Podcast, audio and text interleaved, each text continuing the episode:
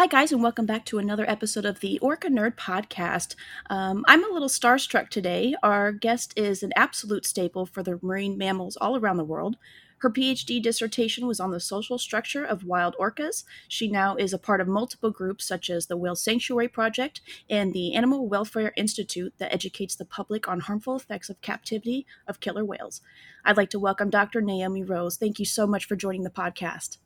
You're welcome. I'm glad to be here. so, I'd like to start out just a little segment just about you and everything like that in your career. So, according to the book of At Death of SeaWorld, we have John Denver's Calypso music video to thank for your passion for marine life.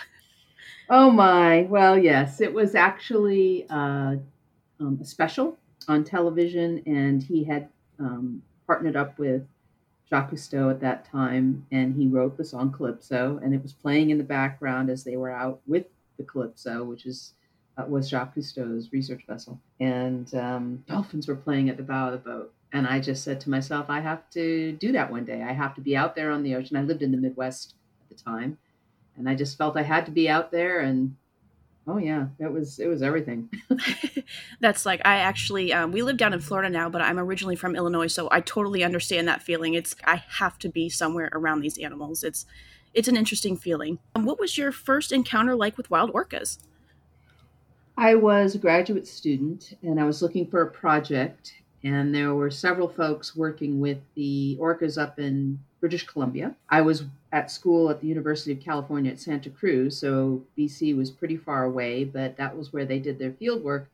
And then they spent the rest of the year in California. So I decided that I would volunteer as a as a research assistant to see if I liked it up there, to see if I liked that kind of work, because at the time I wasn't 100% sure what my project would be. I had certain questions I wanted to ask, but there were several different species I might have asked that question. And so um, I went up as a just as a research assistant, where you know you just do whatever the primary researchers ask you to do, and I loved it. And the first time I ever saw an orca up close in the wild um, was from the shore station up there. And once you see that, once you hear that blow when they come to the surface, and certainly when you're out in a small research boat and you encounter them up close and you see how big they are and so on, it's it's uh, a memory that you never ever forget. And I ended up going up there for five uh, seasons in the end to collect my data, and it was just pretty much one of the best times of my life. Oh, that's amazing. I feel like being so close up to them in such a small area. I mean, I was, you know, in a whale watching boat, so I didn't exactly get to see that effect, but that's got to be somewhat humbling as well. I mean, we we all love orcas, but the bigger well, they are, the scarier it gets yeah, a little bit. And I think I think that's what's really interesting. Um, the fish eaters, which are the ecotype that I studied, they're really very different than the marine mammal eaters. And up there, they're referred to as residents and transients. And the fish eating residents, no, you don't you don't ever feel afraid of them. They're very uh, conservative, is how I put it. They're very cautious around things that they don't recognize that are novel things, things that are new to them. So they don't actually, for example, in a in a mild fit of insanity, one of my one of my research assistants, once I became the primary researcher, actually jumped in the water ahead of some residents. They were coming down uh, the shoreline, and we knew that we'd heard on the radio that they were coming down the shoreline. So he just jumped into the water, which was one thing, really cold, um, but also, um, you know, some killer whales were coming down the shoreline and he took into the water ahead of them. But they dived about, I would say, at least 100 yards away from him and didn't come to the surface again until they were 100 yards beyond him. Wow. So they when he jumped in the water like that, you know, it was a big creature, a big animal that jumped, splash into the water. None of that was common or typical and certainly nothing to do with prey because they're fish eaters. And so they simply avoided him. And that's compared to, for example, the transients, the marine mammal eaters, who are, um, I, I would argue, probably in some ways equally conservative, but certainly because large animals in the water are in fact prey to them large warm-blooded animals are in fact prey to them they they are a little they are a little scarier and the most amazing point to support this view that they really are very different. You can feel it in your bones that they're different. Wow. Is the um, the local prey recognize the difference as well? There are so many cultural differences. Transients are much more silent. They don't vocalize because they don't want to startle their smart prey. Residents are much more vocal because fish don't react to them that way. Uh, they uh, travel in larger groups, the residents do, because one fish per whale, you know, they can all share the fish. Whereas the transients, when they hunt down a single uh, sea lion, they have to share it amongst themselves. So they travel in smaller groups and so on. And because they are different in their behavior and their vocalizations in their culture, the local animals recognize the difference as well. You will see, for example, Pacific white sided dolphins bow riding large resident males. They're literally bow riding in front of their faces because they're so much bigger than the, than the dolphins that they throw a bit of a wake. And that irritates the males. You can tell they go into evasive behaviors and they try to shake these irritating little dolphins away from them, but they're not going to kill them necessarily. Now, there are occasionally instances where residents, the fish eaters, do attack warm blooded mammals. It's apparently not for prey purposes. Maybe it's you've really irritated me and I'm going to knock you out of the water and you, unfortunately, you die. Um, so it's not unheard of for residents to attack mammals, but it is not common. And they seem to know that. And then when you see the transients come through, you will see every marine mammal, even sometimes the residents, just scatter to the four winds. They do not want to be in the area at the same time the transients are. If they hear them coming, because again, they do travel silently, they're very smart that way. But if they do hear them coming, they immediately know it's the different kind. It's the other kind of, of orca. And they and they head for the hills. And I've seen, I saw once a minke whale tear through Johnstone Strait, which is was my study site, at very high speed. And and it was like, what was that? You know, who, who was that masked whale? And then about I don't know, five minutes later, a pod of transients came. So this minke whale was running ahead of them, was fleeing ahead of them. So you know, you really do know the difference. And if you spend a lot of time on the water with him, you learn the difference. And a couple of the researchers up there always felt that it was much more nerve wracking to be around the transients than it was the residents.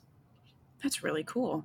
And I, I learned on the uh, the whale watching boat, I mean, the transient orcas will actually follow the residents for a little while and to be super quiet so they can figure out where they need to go and not startle the other prey, which I thought was really interesting what I always saw, you know, there were a couple of times when um, transients and residents were in the area at the same time.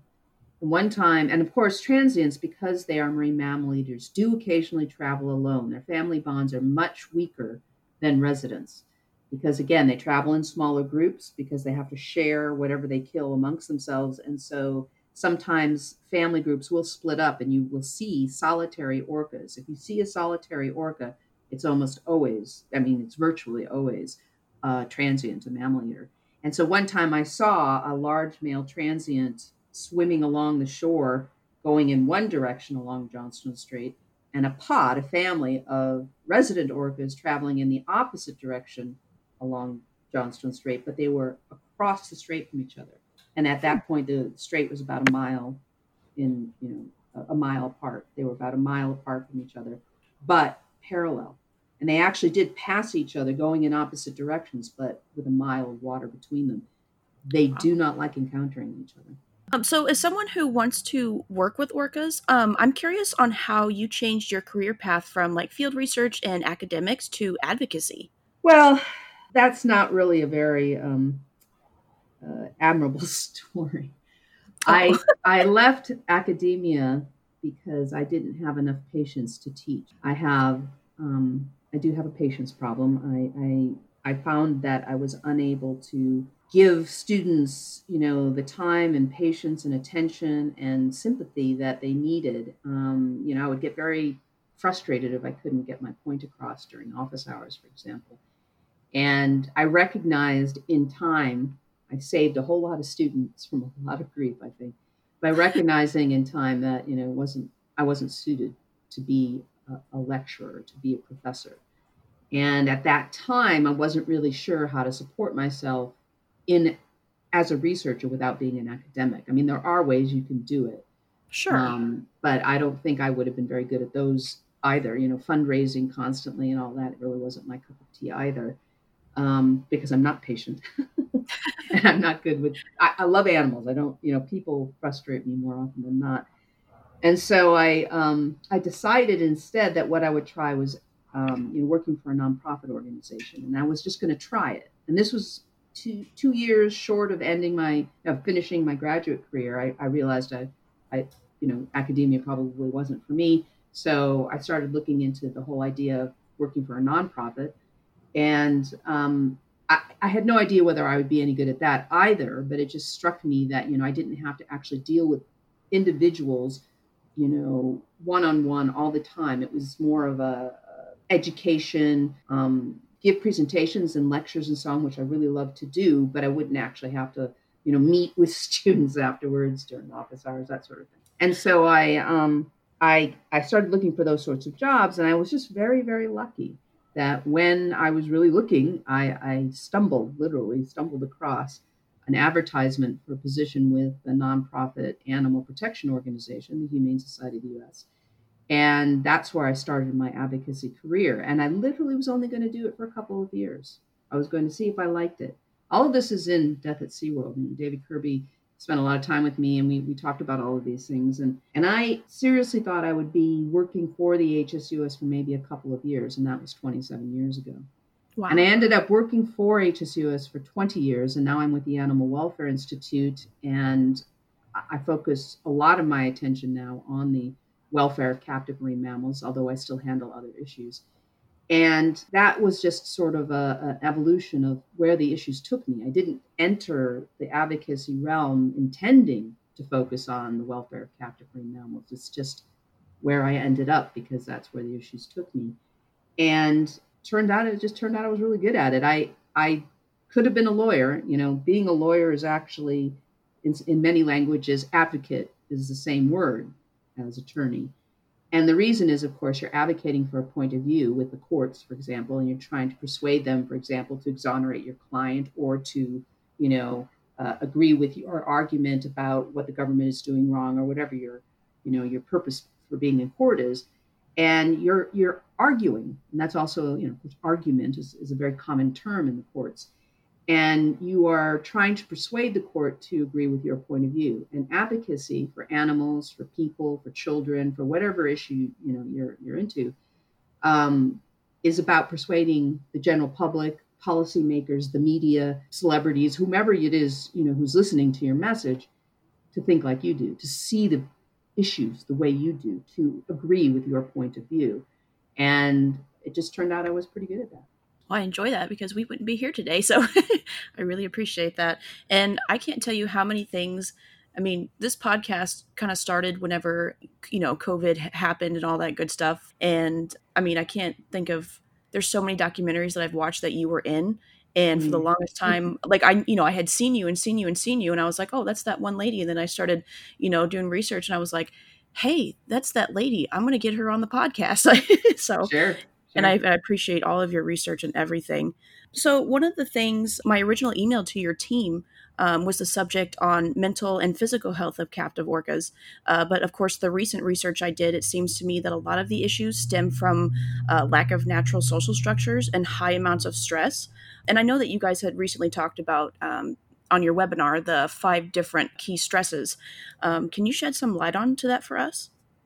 Well, all cetaceans are compromised severely by being confined in concrete tanks. There isn't a single species that doesn't have to adjust tremendously to live in such an unnatural environment.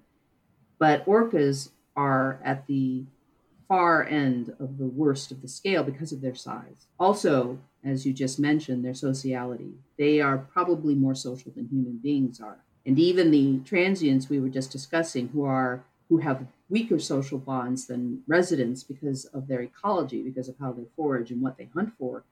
Nevertheless, those family bonds are lifelong. They do occasionally meet up again with their family members and swim together. So they are weaker but not absent. And so these are highly social animals, very complex in their sociality, who their social partners are, who they mate with, and all of that is extremely complex. They are cooperative foragers, whether they hunt for fish or um, marine mammals, they're cooperative hunters, cooperative foragers. They are cultural. Their vocalizations differ depending on where they are. What they feed on dep- differs depending on where they are. Sometimes they're in the same place and they do different things, like the residents and the transients. That's very sophisticated cultural um, behavior. Absolutely. They are long lived. They are problem solvers, right? You know, they think. And that's what makes them, in some ways, very scary when they're confined in a concrete tank because when they become frustrated, when they become bored, when they become depressed, they may they may act out because they're so large and because they are predators and because it's so frustrating to be in such a small space. Their acting out could be very dangerous, both for other whales. It's certainly their violent, um, aggressive, aggressive interactions in captivity often escalate. It's not that they're not aggressive or even violent in the wild. It's just they don't tend to escalate because there's all this room to move and escape into if you're the subordinate animal. In a tank, there's nowhere to go. And so sometimes this, you know, in some ways, normal aggression just escalates abnormally. And so, you know, we're not trying to paint orcas as some sort of magical, mystical creature that comes from Mars and, you know, has really cool Zen characteristics or anything like that. They're complex, they're moody, they're they're thoughtful, they're a lot like us. And the problem with the captivity is that you've taken away everything that makes them what they are and you've reduced them to a performer in a box. And all of that is going to stress them out. And because they're intelligent and they think in complex ways, how that affects them is going to be quite marked. And it basically the impacts of chronic stress. Acute stress is normal. Acute stress is valuable the fight or flight response, you know, your heart racing, the adrenaline rushing, all of that can save your life if you're, you know, about to step out into traffic or whatever. But when it's chronic, and this is true for every species, and this is what we were trying to say in our webinar, why would orcas be different? We're the ones as activists and advocates who often get accused of anthropomorphizing orcas and turning them into little human beings in panda suits and you know they're not us and you know they're not like us. Well they are actually like us. And so every mammal in many ways are like us. And the way mammals respond to chronic stress is a fairly conserved physiological issue.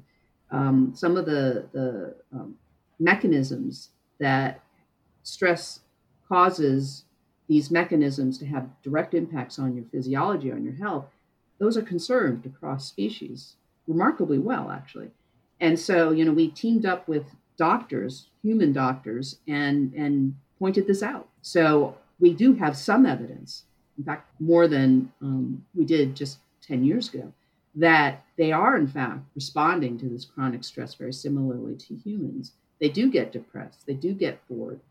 This does affect their health. Um, they do de- you know, develop things like stereotypies, these repetitive stereotypies, these repetitive behaviors that have no obvious function, but can be very self harming, very damaging to their bodies. All of this um, we do have evidence for, but we're lacking the definitive evidence, not because it's not out there, but because the public display industry restricts access to that information. The data are proprietary, which is quite shocking to me as a scientist. And so you can't get access to it unless they approve your access to it and they don't approve access to scientists who might actually report that chronic stress is really really bad for these animals. And so we the data we have is what's out there in the public domain which is you know not not everything there is but what we what we have sort of a tiny window into what is there it's it's pretty bad and there is, that was actually one of my questions. You said in the webinar um, that the medical records and the necropsies for um, captive orcas are really hard to get. And you said it's proprietary. And so, how does this lack of information um, impact your guys' research? Well, I'm not a researcher anymore. I'm an advocate. So, what makes me different is that I'm a scientist as well. And so, my advocacy is informed by the science very, very directly. I don't just you know borrow or cherry pick what I want to use to make a, a nice speech. I actually um, develop my positions and my approaches and my messages and my arguments based on science. And and so what I'm looking for are peer reviewed published papers out there where I can take those, those data and synthesize them into a compelling argument. And if the data aren't there, then you know I have to I have to rethink my arguments, right? Because, for example, somebody just asked us on another webinar I was just on, you know, what if the data show that you've been saying the wrong thing? And as an example, I said that's perfectly legitimate question. What, as an example, for a long time, we in the advocacy community, whether we were informed by science or not, you know, there's a lot of activists there who are purely in it for, you know, their belief that it's the right thing to do. You know, they, they couldn't care less what the science is. They have um, ideological and, um, you know, sort of values driven uh, activism and and so you know a lot of times you'll say things like oh well dolphins live a much shorter lives in captivity than they do in the, in the wild and for the longest time we actually believed that was true because it it seemed to be true because there was what data we had showed that they seemed to have shorter lives but recently there's been more and more peer reviewed literature that shows that in some of the quote unquote better facilities bottlenose dolphins live as long as wild dolphins do right their their survivorship is about the same so, so you need to adjust your argument when the data show that. One is, well, that's interesting. They they live as in good facilities. They live as long as they do in the wild, but why are they living longer? Right? They don't have predators. They have three square meals a day. They have veterinary care. They should be living longer. Absolutely. And at best, they're only living as long. And this is from the best facilities and the most recent published literature. They are living as long as they do in well studied populations in the wild, but that's it. It doesn't get any better than that. And that's interesting. And then, of course, there's a whole lot of facilities out there that are not good. They're very far from the best. Um, they're little rat holes, quite frankly. And and the industry as a whole isn't trying to stop that. They just ignore. They don't. They are not their brother's keeper. And so that I think taints the whole industry if they allow these facilities that are quite poor uh, in their conditions and in their training and all of that. If they allow those facilities to persist, then they're they're harming their entire argument you know that the industry is is benign. It isn't as a whole. And then you know just the basic idea that you live a long time doesn't mean that your welfare is good. I mean, Absolutely. the whole point, for example, and this is a this is a inflammatory analogy, and I don't mean it that way, but it is a it is a legitimate analogy to draw. It's like prison is meant to be punishment, right? but right. it is considered humane and you know in in alignment with say for example the geneva Con- convention or whatever like that that if you do keep prisoners for a long time like lifetime imprisonment for murder or whatever that you treat them humanely that you have health care that you feed them well you know that they're they're being punished they aren't allowed out into the general public but they are in fact um, being punished you know they're they're they're healthy but they're being punished and and so that's sort of what it could be, right? You know, they're being kept healthy enough to live as long as they would in the wild, but that doesn't mean their welfare is maximized. It certainly doesn't mean that they're not being constrained in their natural behavior. And it doesn't mean they're not suffering mentally or emotionally or, or otherwise. And so, in fact, we have evidence to show that even though they are living as long in the good facilities, they still suffer health problems that are quite rare in the wild, which may be why their lives are not extended in If you see what I mean, their their Absolutely. problems are substituted out. So yes, they don't have predators, and yes, they don't have food shortages, and yes, they have veterinary care, but they are more susceptible to diseases that they sort of can shrug off in the wild because they're not under chronic stress. So their immune systems are better, or whatever. Their physiology is is more balanced, and so you end up with, um, for example, um, metabolic disorders like diabetes, literally uh, hemochromatosis and, and diabetes in captive bottlenose dolphins at 15 times the rate that you'd Jeez. see in the wild than, than you would see in the wild. And that is clearly, you know, nobody, in fact, who's not biased is arguing that that's not related to captivity. Their diet or their activity levels are so different in captivity that they become, you know, diabetics or, or, or you know, hemochroma, I guess it would be hemochromatics, you know, they actually develop these diseases that they are far more likely to, to withstand in the wild, where they have, you know, natural diets and, and more room to roam.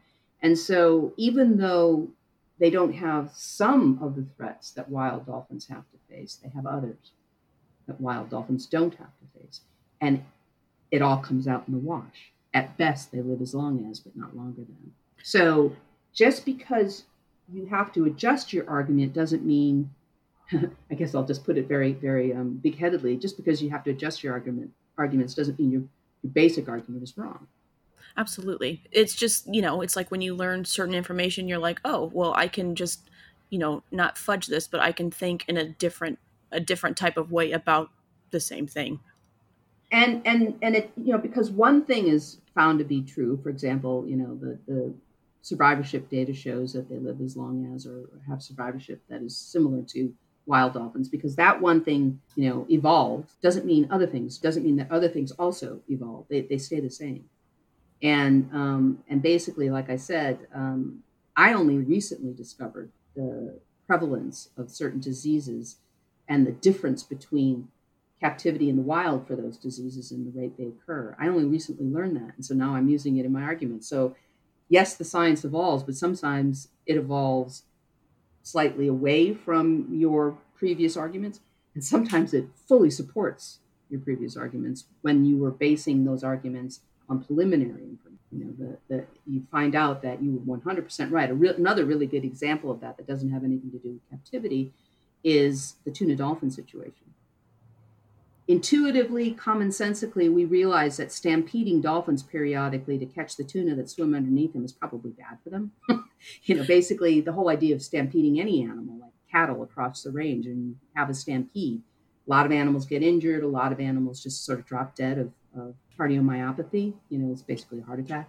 Um, it's it's very bad for them to be so acutely stressed, so sharply and so suddenly, and for several minutes at a time, maybe even an hour. A stampede can go on for quite some time. And then finally, when it stops, they're all just like a mess.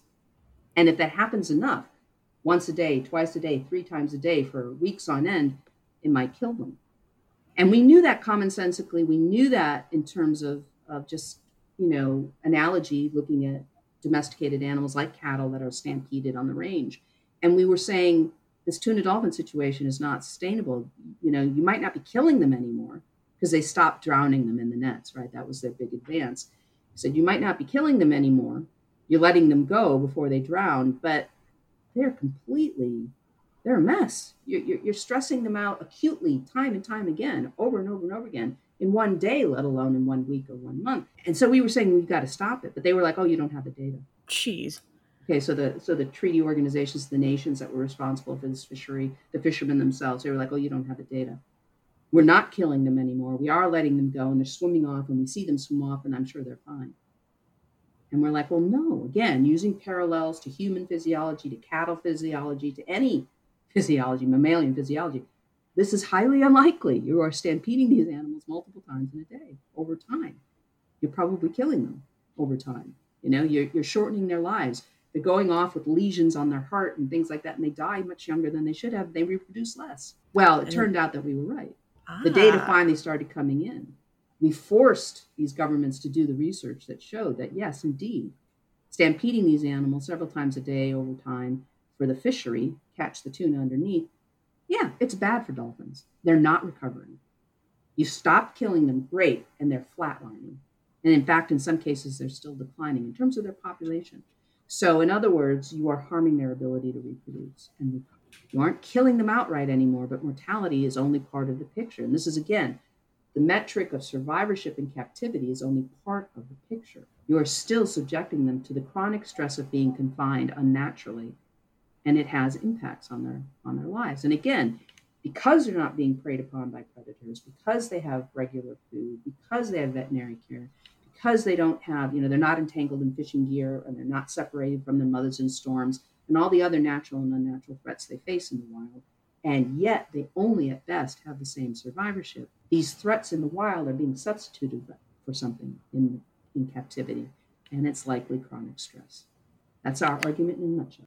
I'll take that somebody actually made the idea that captivity is basically like quarantine forever, but for for I mean, orca. You know, one of the things that I would, you know, this is a general comment about advocacy. You know, I've actually gotten involved in some of these um, fields of thought where you're trying to um, discuss advocacy as a general matter. I'm a scientist. I'm a marine mammal scientist, so I tend to really focus on um, advocacy for marine mammals. I'm not a general animal welfare biologist or a general advocacy scholar. I don't know the literature very well in those in those fields. I know it a little bit, but not that well. But one thing I have gotten involved in is sort of messaging because that's something that everybody needs to understand if they are in advocacy. They have to understand what kind of messages will resonate with their target audience. And so, um, one of the things that I have published on with, with some co authors is the idea that when things happen out there in the big wide world, you need to be able to decide on a, a dime that it's relevant to your types of arguments and then leverage it. And as a good example, something like um, when they killed Marius the giraffe. Does that ring a bell with you? Yes, yep, it sure does. Yeah, so in Denmark or Holland, I can't remember now, but in, in Europe, there was a zoo that uh, euthanized a young giraffe. He was perfectly healthy, there was nothing wrong with him, but he was um, representative of genes they already had in their breeding program. And so he was surplus, quote unquote.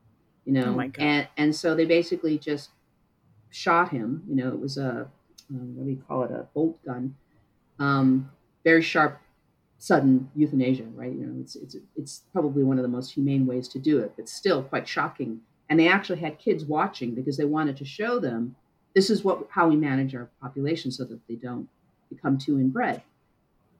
And then they butchered him and they fed him to their lions. And again, it's not that I think any of that is so very shocking. I'm a biologist. I understand predation, and you know, the lions made out like bandits. But why even have this animal be born if all you're going to do is kill it before it reaches breeding age? Exactly. Yeah, and that's you know you're responsible for the welfare of every individual you have in your facility as a zoo or an aquarium, and if you're just going to have him be born to kill him before he reaches his second birthday, I don't understand why you even did it. It's not like the lions needed that. They, you know, you, you, you use domesticated food sources for them. And those animals, and again, I'm not supporting this, I'm a vegetarian, but you know, at least those animals, that's why they're born. But Marius is, you know, part of uh, a species that is, you know, actually endangered in the wild. And why in the world would you have give birth to him if you're just going to shoot him before he's breed, a breeding age, right in front of a bunch of kids, you know, to teach him a lesson or something like that? I I have real ethical issues with all of that. And and again, I'm not even saying that kids shouldn't understand that life and death is part of life, but that's not the way to teach them. No, not at and all. And so and so my point is when that happened, people who are concerned about how zoos and aquariums manage their their um, animals, you know, they needed to jump on that and they needed to take advantage of it and say, look, this is the sort of the thing we're talking about, how they don't actually they don't actually guarantee cradle to grave care you know, which is what they should do. And so, with the coronavirus pandemic, some people took that and sort of leveraged it and said, look, you know, now you're bored out of your skull. you're actually, yep. some of you are depressed, which is, you know, very dangerous. Um, you you don't have anything to do. You, you can't go and do the things you normally do. Your your your recreational activities have become extremely limited you're with the same people in the same house and you're about ready to kill your spouse and so on and so forth. This is what their lives are like in a zoo or an aquarium every day. Please, oh. you know, be sympathetic and empathetic. And I'm not disagreeing with that argument whatsoever. I actually think it's exactly right. What we're all feeling right now in lockdown, if we are bored and stressed, I'm a bit of an introvert, so I'm actually handling it okay. But I am noticing, I am noticing that, you know, I can't travel right now. I, I, love to travel. I can't do it right now. I I I am bored every once in a while, and my selection of activities is really limited. And it's only for maybe another year or two if I'm smart, because I really do not intend to change my behavior until there's a vaccine. but but this is their life for 30, 40, 50 years. And for far and too many, only 10 or 20 years, right? You know, they don't actually live that. Some, a lot of them die very young. And so, even if they're healthy, because there's nothing wrong with my health, I'm perfectly healthy, but I am not 100% right now. Absolutely. And nobody is, I don't think. I think everybody's stressed out, worried. You know, they're dealing with things like family dying and not being able to go to a funeral and that all serious stuff. And that's their life 24 7, 365 if you put them in a box. Because that's how smart they are. That's how social they are. That's how cultural they are. They have things they could be doing if you weren't, for example, leaving them alone all night. Whales and dolphins are not nocturnal or diurnal. They are active when they're hungry and, you know, horny and busy, and they are, and they rest when they need to rest. They can rest in the middle of the day. They can be incredibly active in the middle of the night. They have echolocation. They don't need light, right? So they they are not diurnal or nocturnal. They are, you know, they, they just are active when they need to be and inactive when they need to rest. In captivity, that is completely taken away from them, and they have to quote unquote sleep all night because that's what humans do. And believe it or not, that is going to affect them. When you mess with the natural biorhythms of a species, these things are often encoded in their genes. They are going to get kind of messed up, and it's going to have impacts on their health. When you don't get sleep, what happens to you? Eventually, you go crazy. Very cranky. Yep, absolutely. And if you if you sleep too much during the day, if you try, for example, if you become nocturnal because you're on the night shift, it's actually very difficult for humans to do that. We can, we can force ourselves because we are intellectually aware of why we're doing it, but physiologically, it still has a very negative impact on us. And so that's what we're doing to these animals by making them stay awake all day and sleep all night. They are, like that's not the way it is for them in the wild. It's not the way they're wired. And we're forcing them into that pattern, and it's wrong. Just because we're humans and we think that we, we know what's best for them. Well, no, because that's the way it is for us, and, and we have to take care of them. And you know, if we hadn't, you know, pe- people on the night shift wouldn't actually be able to maintain that. It's it's it's all they don't even try to put in a night shift. They might have, um, you know, night security, but they don't actually have trainers there who, you know, unless there's like a birth or something like that, then they have 24 hour, you know, watch. But it's remarkable how little they try to accommodate the natural rhythms and behavior patterns of these animals because they don't think it's important. These are the people who are responsible for their welfare and they think it's okay to mess with them this way. And I have to disagree. And I, and I agree with you 110%. you actually um, kind of answered a little bit of this question earlier, but I'm going to swing back to it real quick. So, and this this was a few years back. Um, I went to SeaWorld one last time just to see how Blackfish had affected SeaWorld. I really wanted to see that because I had, you know, I hadn't been to SeaWorld in 15 years or something like that. So we actually went behind the scenes and we did like an up close meeting and we got to meet Katina in Orlando. And a young lady next to me, when we got to talk to the trainer, she asked about uh, menopause in the captive orcas. And the guy, he was like, Well, he's like, That's a very good question. He's like, But we don't have any evidence of any menopause like at all. I don't know if he meant in captive or in wild orcas, but in your TED Talks in 2014, you, I mean, you studied this. Like, this was what well, you did um, no, I didn't actually. I studied male killer whales. Oh, my apologies. My apologies. So, um, but I was very interested in the phenomenon of menopause. And what that trainer meant was they don't believe in it. This is very fascinating to me. So, SeaWorld as a corporation doesn't believe in a lot of the things that are facts. Absolutely. that sounds funny, but, but, you know, for example, menopause. So, um, it is a very rare phenomenon in the animal kingdom because basically, if you can't reproduce, you have no genetic or biological value or evolutionary value, um, generally speaking. So, across the animal kingdom, whether you're a bird or a mammal or a reptile, it doesn't matter. You reproduce until you die, whether you're male or female. And this is true even for some of these long lived mammals that you think of as being highly social and all that, like elephants. Elephants could live to be 65, almost 70 years, and the last calf that a female will have will be five years, which is usually the, the dependency period, uh, before she dies. In other words, she will have one final calf. She will raise it to weaning and to independence, and then she'll die. So, you know, and if you can imagine a six-year-old elephant having a baby, you know, there you go. So it's yeah. amazing. so, so, so that's the general rule of thumb in evolution and biology that animals reproduce until they die, male or female. There are a handful of species where that is not true, where they, the females, experience reproductive senescence, which is menopause in us. Menopause literally means the end of menses, the end of your period. So it's not really a very accurate phrase to use for animals that don't menstruate. But we all, as mammals, go into what's called estrus, right? That's when we're fertile. That's when we can get pregnant. And so all mammals and you know, quite a few other animals, you know, have estrus. Right? Well, at some period for this handful of mammals, estrus ends. You no longer become fertile. You stop producing eggs. You you become infertile, but you don't die. And in fact, not only don't you, and this is for females only, ma- male um, killer whales, male human beings, right? It's that thing that we all, you know, a hundred year old guy can still have a baby. Um, right.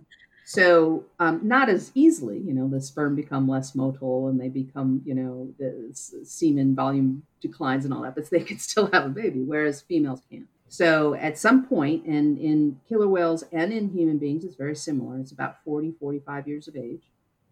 In human females, it can be later, 50, 55, but nevertheless, around that time frame, you stop entering estrus. You stop having fertile periods at all. And in our case, we actually stop menstruating. And for orcas, it can be um, very similar to human beings. You can live many, many years past that point 30, 40, 50 years. So it's not just, you know, like elephants, five years, five years after you have your last calf, that's when you die. That's still reproductive senescence in a way, right? You know, you, the last Absolutely. five years of your life, but it's it's not really permanent, right? It, or what I'm trying to say, you don't really have a life beyond that because you're still raising your last calf you're still a mother, and then you die. Gotcha. And so in um, orcas and in human beings, we have a whole life still to live while we cannot have children. And of course, if you did have children, then you're still a mother, but those children are now adults themselves and can reproduce. You know, you're a grandmother now and you can't reproduce. And so the question is, why did that evolve in the handful of species where it did evolve? And apparently, it's related to the value that females' knowledge has to the group. So, for example, one of the primary um, conditions that's required for this to evolve is sociality, a degree of sociality where information and knowledge is of value to the group. And that, that I'm not implying it's group selection. I'm not a fan of group selection at all. Um, I'm just saying that you know you are going to increase the survivorship of your own children by living past your reproductive life, by having a post reproductive life. And in orcas, apparently, they increase the longevity of their sons by great degree. So, by living beyond their body's ability to reproduce and having this post reproductive lifespan, they maximize the survivorship of their sons, who then, of course, can have lots of kids. And it's such a tight bond and it's such a tight relationship that when an older female finally dies in her 60s or 70s or 80s, her still surviving adult sons, who are probably one of the last offspring they ever had, right? Right. They might be 50 or 60 by then. Say 50, let's be conservative. So the female became, uh, she had a, a male calf at 40. She entered reproductive senescence and now she's 80 and her son is 40. She dies finally just from old age. Right. And he'll often die right after her. Wow. Like within a year, wow. he will disappear. And I saw that happen. There were a couple of females who died during my tenure up there in, in Johnstone Strait, and their sons disappeared. Jeez. And it's probably because they become sort of socially adrift, marginalized. They don't have their mother who gave them status, who gave them structure who introduced them to nice girls, as I put it in my TED talk, and they basically fade away. And so all of that is in the literature. It's been discussed at great length by folks who are very well versed in the concept of reproductive senescence, and SeaWorld simply rejects its truth. They literally just reject that it's true yeah they did. And i felt that that little girl looked at me too and i kind of looked at her and we just we knew we knew something was wrong. Yeah. and so i'm really glad here's, I went- here's, here's a good here's a good example. This is a, a personal anecdote you know that isn't in the peer reviewed literature anywhere because you know there's nowhere i can put it but i, I can tell you the story. I was talking to somebody high up at seaworld um, at one point um, fairly recently but anyway. Um, and i was trying to get them to be more to do better research, you know, to do more research, because if they weren't going to allow outside researchers to come in and possibly find things out that they didn't want in the literature, then they should do it themselves and control the narrative. You know, I don't mean cherry pick the data, but just, you know, publish what they want to publish, but make it real, make it right, make it correct and accurate. and just get more out there in the literature because it's remarkably thin peer-reviewed literature folder from SeaWorld's orcas. Very, very little outside research has been done on those orcas. And and you know, and they're all talking about how it's so important that they exist because of, they're so important to research, and yet they don't allow these outside researchers in. So I said, okay, fine. If you're not going to allow the outsiders in, do it yourself, but do it, please because it needs to get done. And I said, one of the studies you could do, for example, it's just an interesting study and, and might have some value to the welfare of the animals in captivity, is why does the dorsal fin collapse? Right? Male dorsal fins collapse, yep. wrap right over their back, you know, Tilikum being the perfect example, but all of them have that happen to them. And it's very rare in the wild. One to 5% of adult male killer whales have collapsed dorsal fins, and they're usually because of disease or injury. Whereas it's simply because of captivity that it occurs in captivity. And we believe it's gravity, right? You know, they spend so much time at the surface that as they grow, their dorsal fin, which reaches some sort of critical height to base width ratio, and it falls over. And it grows that way. It's not like it just flops. It literally just starts to grow downward because gravity's pulling on it all the time at the surface. And so it wasn't so much even why, because that's probably correct, but you know, it would be good to confirm it but how does it happen? Like what happens to the internal tissue that causes it to lose stability that way and to allow the dorsal fin to grow that way? And and he looked at me, this this uh, SeaWorld person, and said, "Oh, but that's you know that's a, that's natural. Um, it happens all the time in shallow water orcas." Mm, I don't think that's true. well, and I said, I said, "What's a shallow water orca? Who told you that?" and they said, well, you know, the folks at SeaWorld who are the experts told me that. And I said, well, then they were just making something up. There's no such thing as a shallow water orca. And see, but, but that... and, and that person laughed and said, you tell me one thing, they tell me something else. But I'm like, yeah, and they're just lying to you. There's no such thing. So again, SeaWorld scientists, veterinarians, whoever is working there, they're actually telling their colleagues complete and total lies, let alone the public. And that actually kind of goes into the next question. So the questions would be in general why is releasing captive orcas still a controversy? And is this some sort of corporate agenda to keep business as usual? Or is this a contest on who the experts really are?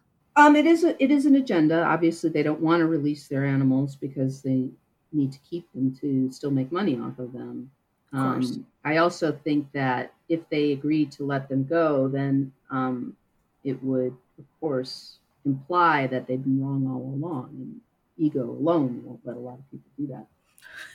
Um, but it isn't so much about release anymore, is it? It's about retirement to sanctuaries. And those are different things.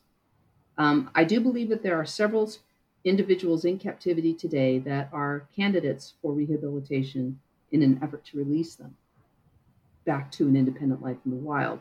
But, but most of those animals are actually the recently caught ones in Russia. And the longer term captive animals like Lolita or Corky, you know, it's it's unclear to me completely whether they could be released to the wild anymore. They've been in, captivity and dependent on human beings for so long. Again, they're not magical, mystical creatures from Mars, Absolutely. right? They they've been damaged. They've been heavily impacted, heavily affected by this life we've we've made for them and this this this inadequate life we've made for them and could they ever be independent? In the wild again probably not.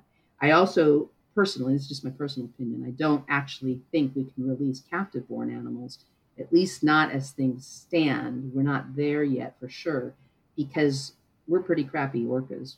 How can we teach them how to be fully competent adult orcas when they were born in a tank? That's and and everything everything their social life their their foraging life their, their everything about their life is unnatural so you know since since we can't teach them it's what their mother would do right? And their their pod mates would teach them how to be wild orca.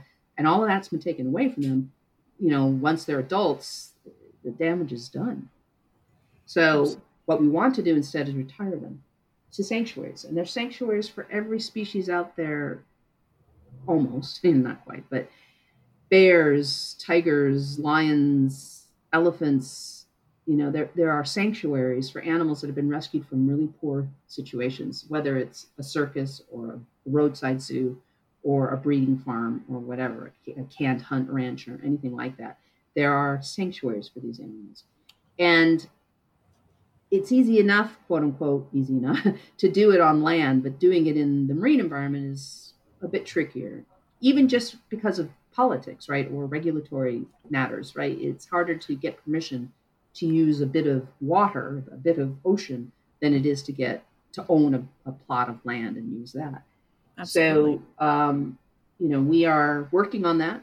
Um, we're very close to having both a warm water and a cold water sanctuary, and then hopefully there will be more of them eventually. But we need to get one of each up and running to prove the concept, and I'm all, you know, we're working on it. But that's the best for many of these animals that we can hope for. So it, my future, my what I'm looking for in, in my advocacy is ending the breeding and the captures. No more animals in captivity that can't cope. Let's just stop the practice through attrition. Don't replace any animals who die. Don't breed them. Don't bring any animals in from the wild. Those that can be released should be evaluated and rehabilitated and released, if at all possible.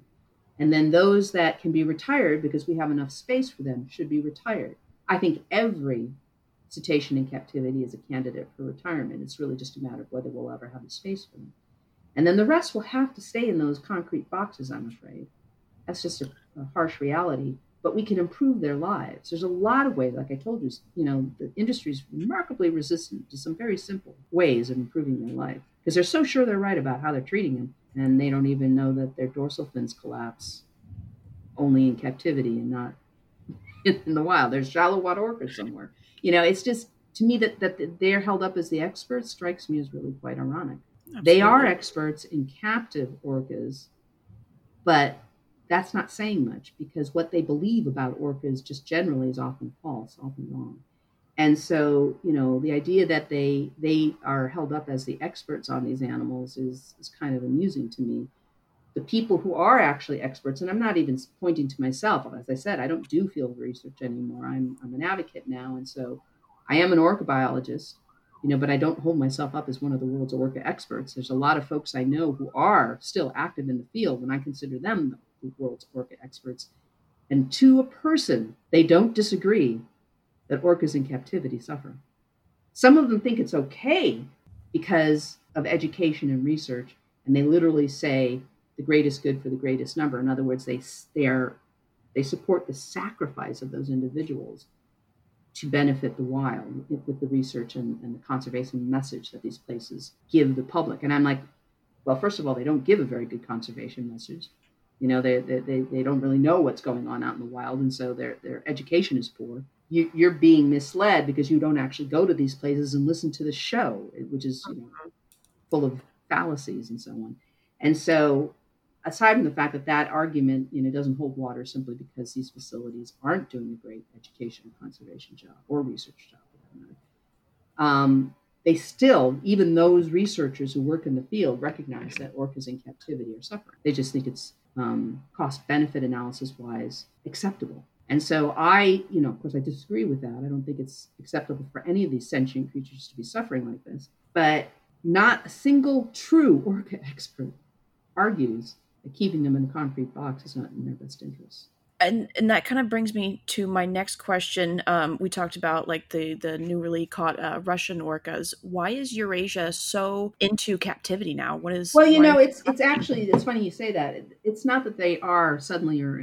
They're they're basically just following us. We you know they're emulating the Western world. Um, for a very long time, they were basically you know closed off right during the um, height of the Mao era, for example, of course, Cultural Revolution and all that, to even express a Western thought was you were off to the Gulag. You know, they were not in any in any way um, even open to Western. You know, if you traveled anywhere, you were defecting. You know, it's just not possible to exchange ideas now with the internet and with you know their experiments with capitalism and so on. You know, they've got IKEA, they've got Mercedes Benz you know, they've got Starbucks for God's sake. You know, and so they are actually being exposed to Western ideas every day, and the and the government recognizes that the, the genie is out of the bottle, and so they are now um, allowing these entrepreneurial um, quasi capitalist endeavors, uh, you know, but they're still partially owned by the government because they are still communists. It's just all very weird. Right. And so, one of the things that they really glommed onto as a great thing to emulate is the dolphinarium, the oceanarium. There were several. I don't. I couldn't give you a number, but let's just say conservatively, a couple dozen for a couple of decades, and then suddenly they exploded because of this opening up and the and the internet and all of that. And they are making a lot of money, but it's because the public that goes and you know because you know customer base is largely Chinese, of course, or, or local, you know, like Russian, you know, because not a lot of people go on vacation to China, out from outside China.